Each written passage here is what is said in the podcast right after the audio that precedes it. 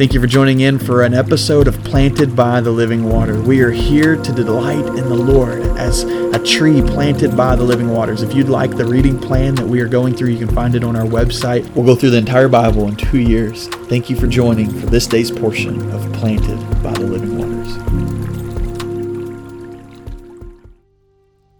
Psalm 23 is such a well known passage of Scripture that sometimes it's hard to slow down and, and hear the blessing of what God is telling us.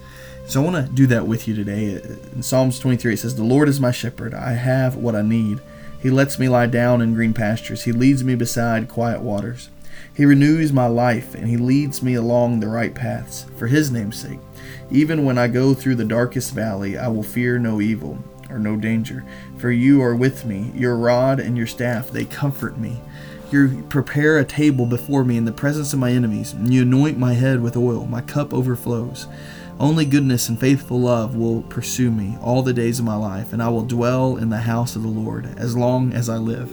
And you can even hear as I read it, um, I'm going back and forth between the translation I'm reading and what I have memorized. Um, uh, earlier in life. Psalm 23, you hear it so often in the New King James or the King James, it's hard to, to read it outside of that translation.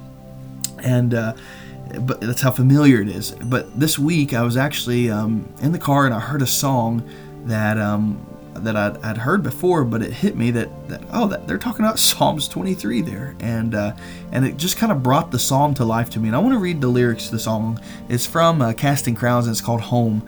But here's the lyrics it says, Since God will be my shepherd, oh, I won't need a thing. He leads the way before me, he restores my soul to sing. You lift my head from sorrow and turn my mourning into joy. So I won't fear what evil brings, for you are with me, and you lay my anxious heart to rest, where I am with you. Oh, even through the valley, and oh, you are holding me. Your beauty is overflowing, your face is all I see. You lift my head from sorrow and turn my mourning to joy. I won't fear what evil brings, for you are with me. You lay my anxious heart to rest where I am with you. I am home in the house of God. I am home. And I read I heard that song and I thought, man, isn't that incredible? The the beauty of, of what it means that he's our shepherd.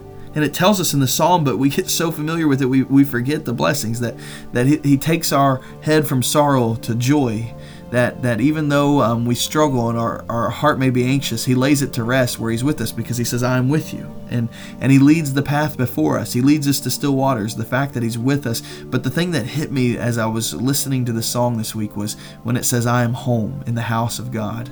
Yes, I'm home. And the end of Psalm 23, it says, "Only goodness and mercy, or goodness and faithful love, will pursue me."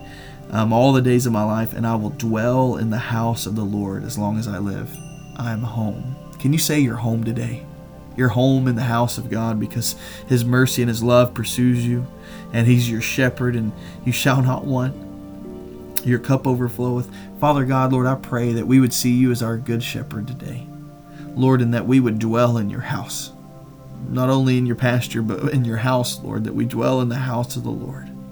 And so, God, help us realize our dwelling place today and that we would be thankful um, as you lead us and guide us.